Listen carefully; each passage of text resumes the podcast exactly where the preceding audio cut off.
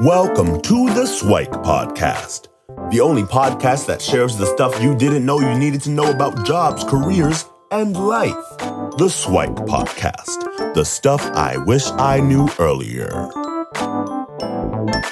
Hi, everyone, and welcome to the Swike Stuff I Wish I Knew Earlier, the podcast we have here uh, another guest host, Ellie, who's going to give us a little bit of her background. And uh, she comes to us as uh, a biology grad who is, uh, well, wants to share a little bit of her career path. Uh, I don't want to spoil too much, but uh, if you can tell us a little bit about what you're doing now, and then we'll get into a little bit about your background so that folks can get an understanding of your path and your career journey. Certainly. Thanks very much, Luki. Uh, so my name is Ellie. Right now, I work at a company called GlaxoSmithKline. Um, I'll call it GSK for the rest of this conversation. And what I do there, or rather, GSK is a company that makes medicines. And what I do there is I work in a department called Regulatory Affairs.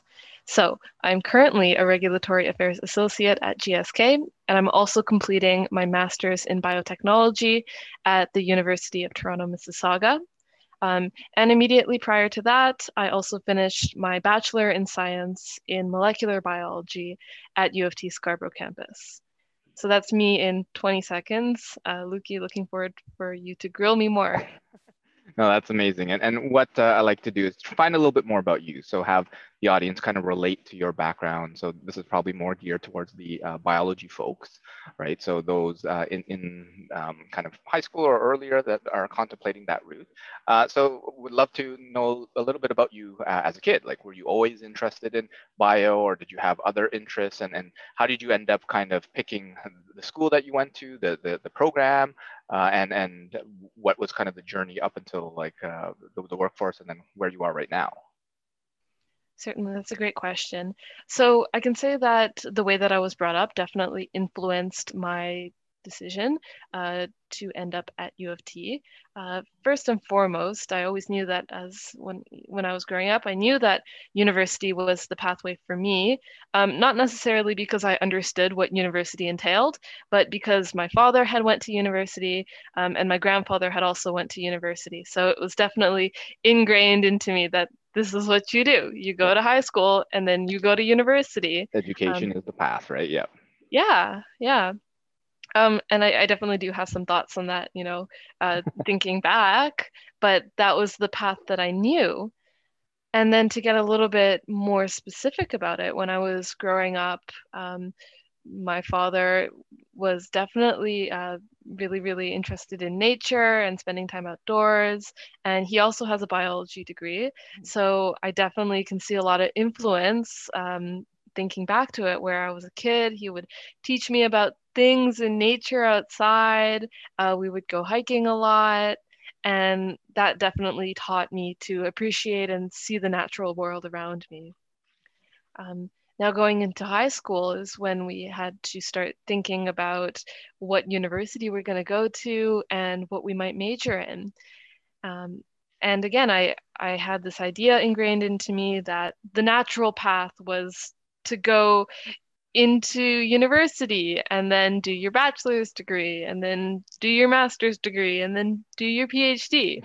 Okay. So I was always on this path where I I think I kind of had an idea about what I should be doing, what I ought to be doing. I don't think I took enough time to stop and think about why I was going on this path. Right. But I knew that this is the path that seemed like the natural choice for me.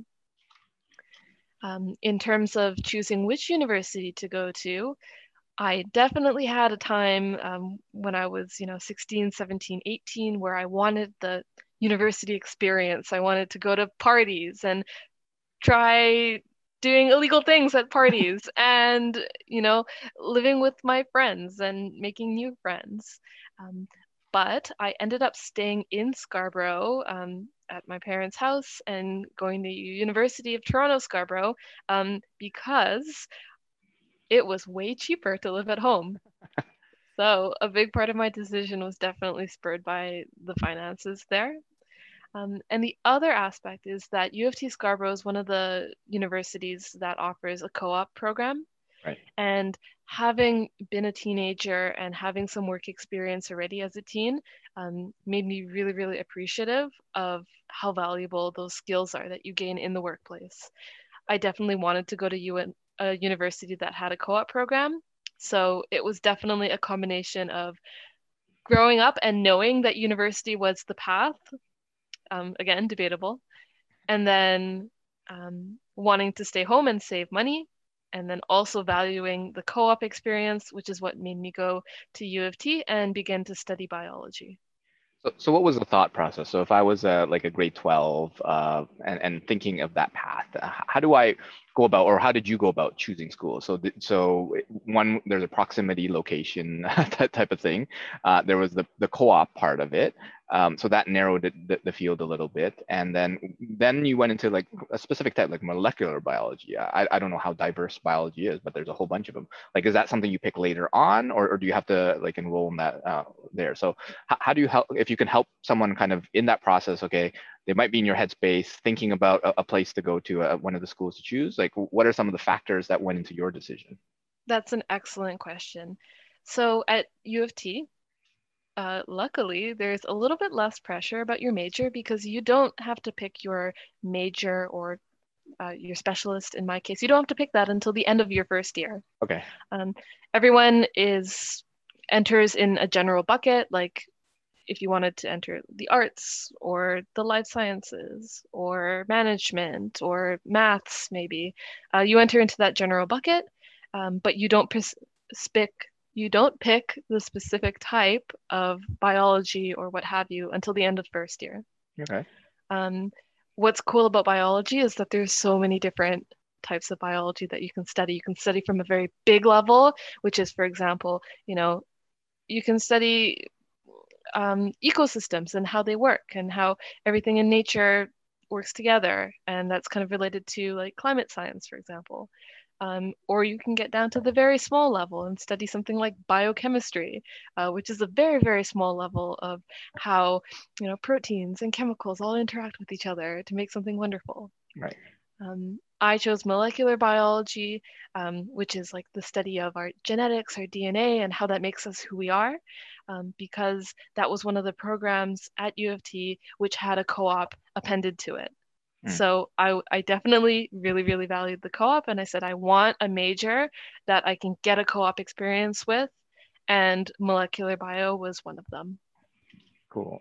And in, in the decision process, so so how much uh, and you mentioned there was some influence where you kind of felt that that path, but was there like a, a direct influence saying like your parents said thou shalt go to to this, or is it more like an implicit one? Because I found that growing up that uh, a lot of folks they, they feel that their parents would have supported them in any decision, but there was kind of this pressure to like, but you know what you want to do, right? that that sort of thing. Where were you on that spectrum? That's a really really good point. Um, I would say a lot of it was implicit. Okay. In that I did have other interests. Um, I'm really, really interested in history. I okay. love history and learning about it, but I didn't have any positive influences in my life. I didn't know anybody who really did a history degree other than my high school history teacher, but I wish I knew more people hmm. um, who had done that path because then I would have been able to see that you could do that kind of a degree and have a successful, meaningful job. So I, I really only understood the career path of having a science degree and then ending up as a doctor, nurse, researcher.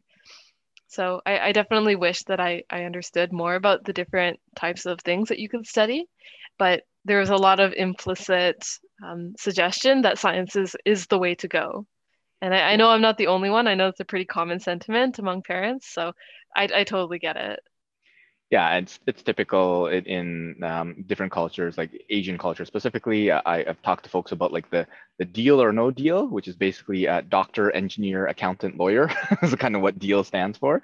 Uh, mm-hmm. so the doctors is usually on the forefront. So I can imagine a lot of folks going to, to medicine and they automatically uh, assume that they'll they'll become a doctor or whatever. But there's a few other paths which which we'll probably get to in other episodes. But um, talk to me about some some of the like milestones along the way right? So so you, you get into university was that an easy process? Was, was your marks really good? And, and you had kind of your pick of, of everything uh, in front of you. And then what was the, the journey like within uh, university? Was it exactly what you expected and, and it was kind of clear cut path?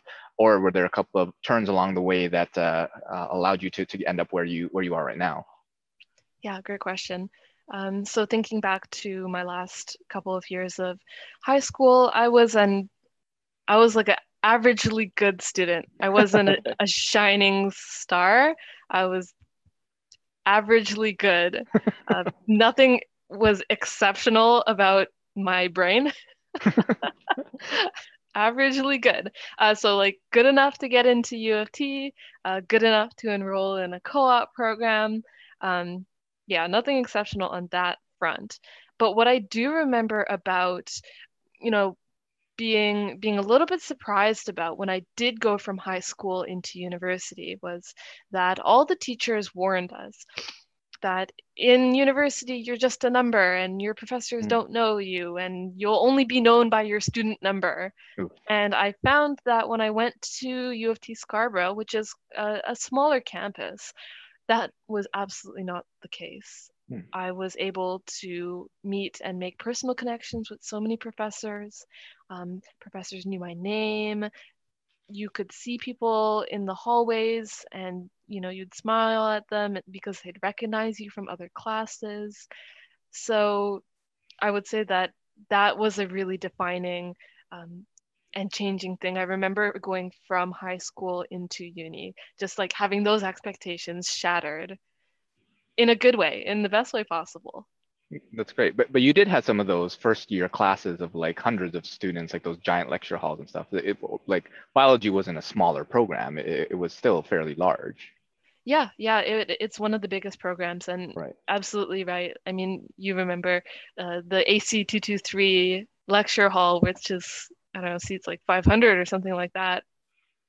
Um, and you can be a nobody. You could be a nobody at university if you just show up, go to class, and then go home. Um, but it's entirely possible to make connections if you go to office hours and you put your yourself a little bit more forward in order to to engage. So you're right. Like you could blend in and really be in you know lost in the crowd, but it's also very, very possible at U of T Scarborough um, to make a name for yourself. Yeah, I, I definitely blended in. I don't think any of the professors really knew who I was. Yeah. Uh, and, and even if if I go back and the professor says, I was in your class, and, and they're like, I don't quite remember you, but maybe well, it takes two to tango, right? Hundred percent, yeah. yeah. And I and I blame I don't put any blame on them. It's it's a lot of it is, is my fault. But what mm-hmm. I want to ask is is uh, as a kid growing up uh, in high school, were you more outgoing? Were, were you more introverted, shy, and and that kind of carry forward in, in the uh, university experience? Yeah. Um, surprisingly, in high school, I genuinely thought that I was an introverted person. Okay. It turns out that I just I I guess I I blended more with the folks who I met at university compared to high school. Okay. Um, so that was a really interesting self-discovery point where I thought I was one way, but it turned out it was just kind of the people who were around me. And then going to university and finding people who I related to a little bit more and discovering that I was actually a really extroverted person who loved other people Okay. Um, that was a little bit interesting. So definitely had some preconceived notions that got challenged, but again, in the best way possible. Can you describe like maybe that first time that that might have happened where I mean you come in to, to university and you're like shy and introverted, at least that's the label you gave yourself, and then you meet these people, your your tribe, your your these these are my peeps, that sort of thing. And then now you're kind of outgoing and you're the life of the party, that sort of thing. Is there is there like a defining moment within there that kind of transitioned you, or was it was it gradual or, or something in between? Yeah, that's a that's a great question. Um, I'm definitely not the life of the party, but but I, I think I do bring some energy. Um, what I would say is that the orientation week at U of T was really really great because okay. that everybody was looking to make friends. I think everybody was in a state where they were if they were there, if they were at orientation, it meant that they were kind of open to to making some friendships. Mm-hmm. And so I definitely think back to is going up to random people and basically introducing myself. And in in the first couple of weeks of uni, when I would see people who, you know, I might have recognized them from multiple classes, again, it was it was really easy to introduce myself and say, "Hey, I saw you in in chem and bio. What's your name?" Mm-hmm. So that was definitely something that happened very very early on in uni for me. And again, a very nice change to be able to meet new people um, because high school is you see the same people for four years and there's not much changeover, but university just changes that up so completely, which is wonderful. So it's almost like creating your own identity or whatever you wanted to be in, in orientation, the sense that, well, they didn't have to know you were an introvert. So you could go up and say hi, and, and that, that's not necessarily uh, any anything uh, that carried from from your previous life as a, a high school student and it could be just uh, like the people in the program just aligned with you a little bit more but sounds yeah. interesting so walk us through kind of the the journey towards graduation and then to, to, to your role at uh, GSK? Like, like how, how was that? Was it, was it straightforward? Was it pretty easy or is it uh, kind of nerve wracking and, and, challenging? Yeah, um, I'll preface this because this, this is a comment or a question I get from a lot of folks. Uh, they ask how long I took to do my degree. Mm-hmm. I took five years. I took a full five years to do my degree.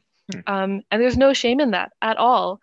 I hear a ton of first year students saying to me that they don't want to take extra classes or they don't want to do a co op because they're afraid that their degree is going to take more than four years. Mm-hmm. But most people take more than four years to complete a degree at U of T. So, right off the bat, I'll say absolutely no shame in taking a longer degree than four years. And I encourage everybody to do it. Right. I think I heard a stat somewhere where the average is like five or six years, uh, and so yeah. it's even clo- more closer to the six years uh, for folks to complete it, and and that's uh, assuming that people even complete a degree, right? but yeah, yeah so yeah. definitely no shame in in, in taking uh, longer. Yeah, absolutely, and I encourage it. I think it's better to take take your time with your undergrad degree. Sure. Yeah. So, um, in terms of my journey, in first and second year, that was me really grinding out my academics, just trying to, you know, trying to keep a good GPA uh, while also being involved in some social activities and some clubs. And first and second year, Ellie was definitely thinking that she was going to eventually do her master's degree and become a PhD researcher and have publications, etc. Um, the spoiler alert is that that didn't happen. Um, but that was all I knew. I knew that you could do medical school or nursing school or get your PhD and become a professor. So I thought that I didn't really see myself in medical school. So therefore, the reasonable option was to become a professor. Sure.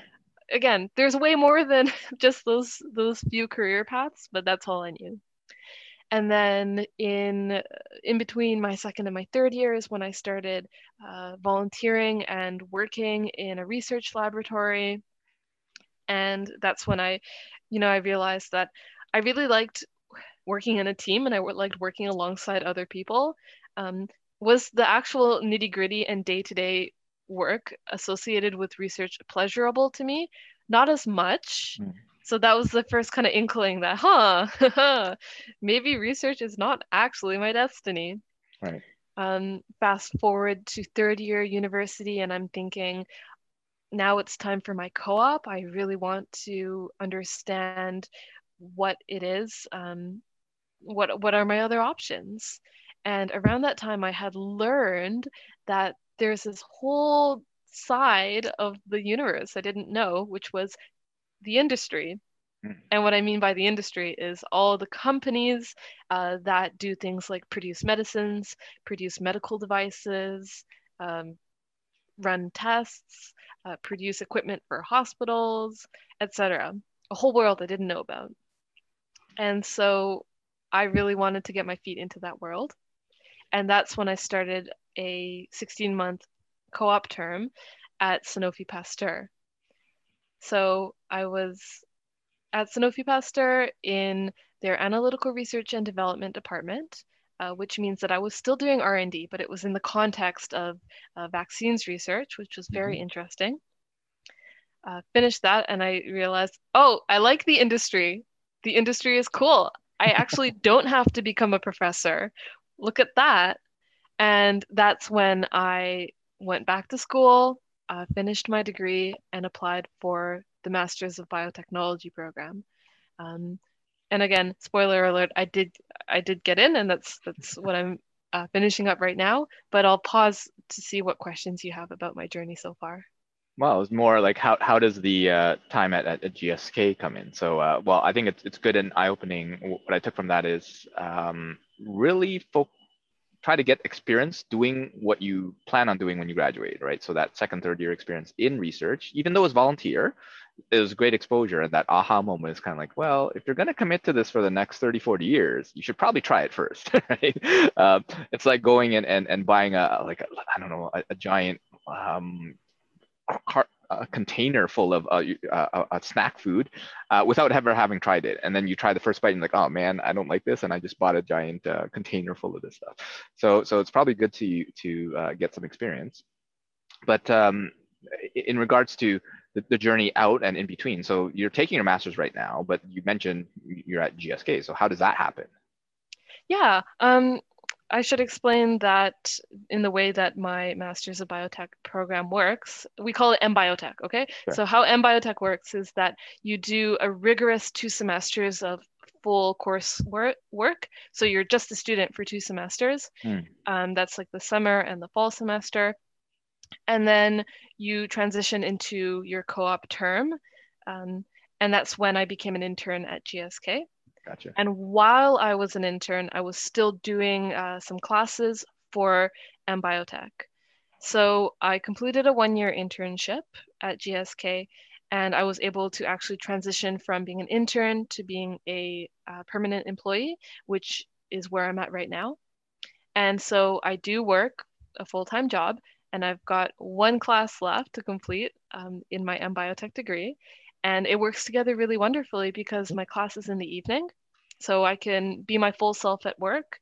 And after work hours is when I go back into student mode, at least for a little bit, and I'm working towards graduating in April 2021. So the wonderful thing is the MBiotech program is built in such a way that you are expected to complete at least your one year internship and then as most students do go on to either uh, full-time permanent work or they get an extension on their contract um, they're expected to you know keep on working and then have one one or two classes in the evening to complete. So exactly. it works together really wonderfully like the work and the class all meshes together.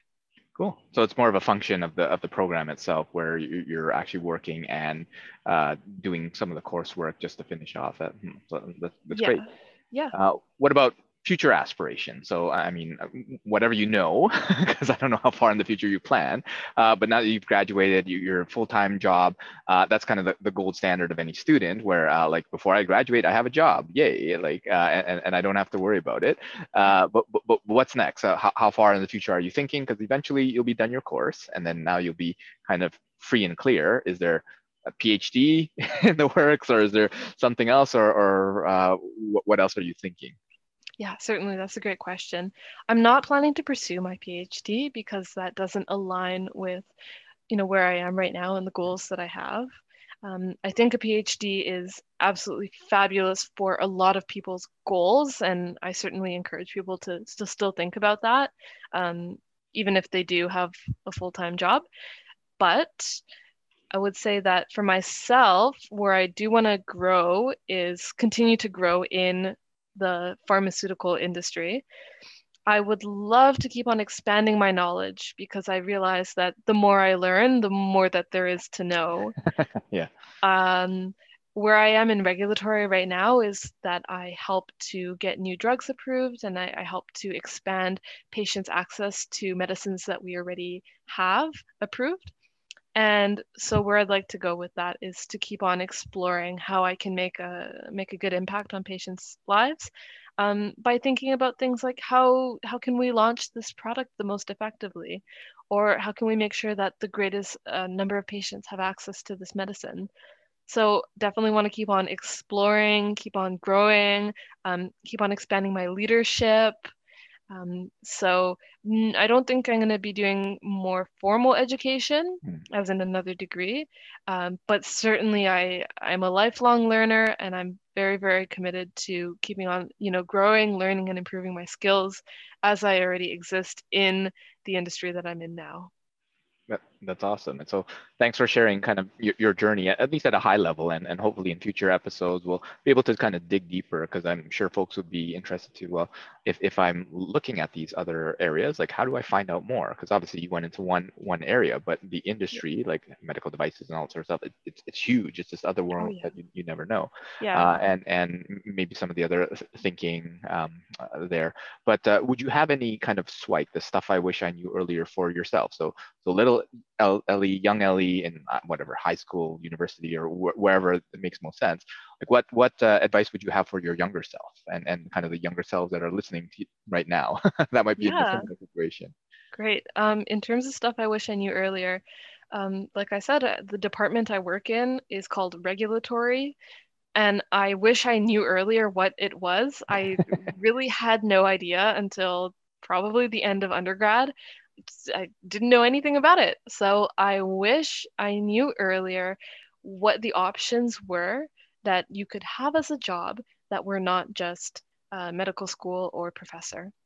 Cool. I wish that tactically I was able to learn from more um, people who were adultier adults than I am.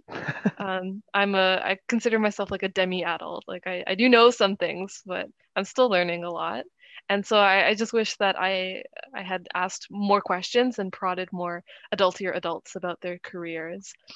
Maybe I didn't know the right questions to ask, or I didn't even know I didn't even know who to approach. Right. Uh, so that's that's definitely something I wish I did.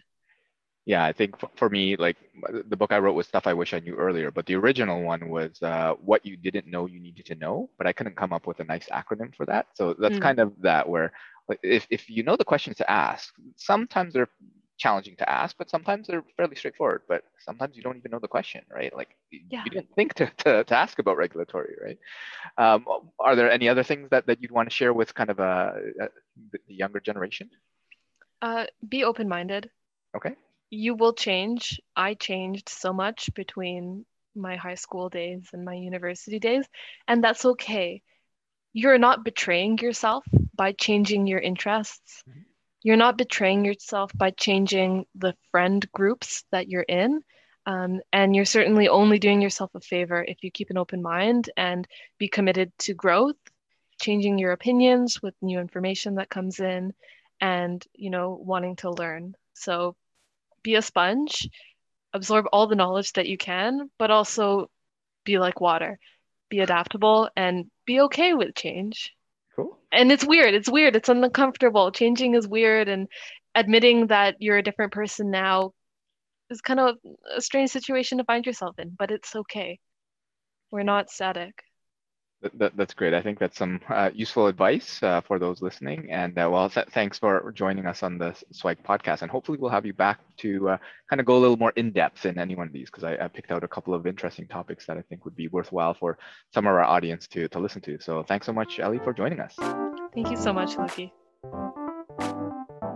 Thanks for joining us on the Swike Stuff I Wish I Knew Earlier, the podcast. If you like the podcast, please subscribe on iTunes, Stitcher, or wherever you found this podcast. And if you can give us a review, that would be very appreciated. Feel free to contact me on LinkedIn at Luki Danu, L U K I D A N U, and the same on most social media platforms. And I look forward to hearing from you. Thanks. Bye.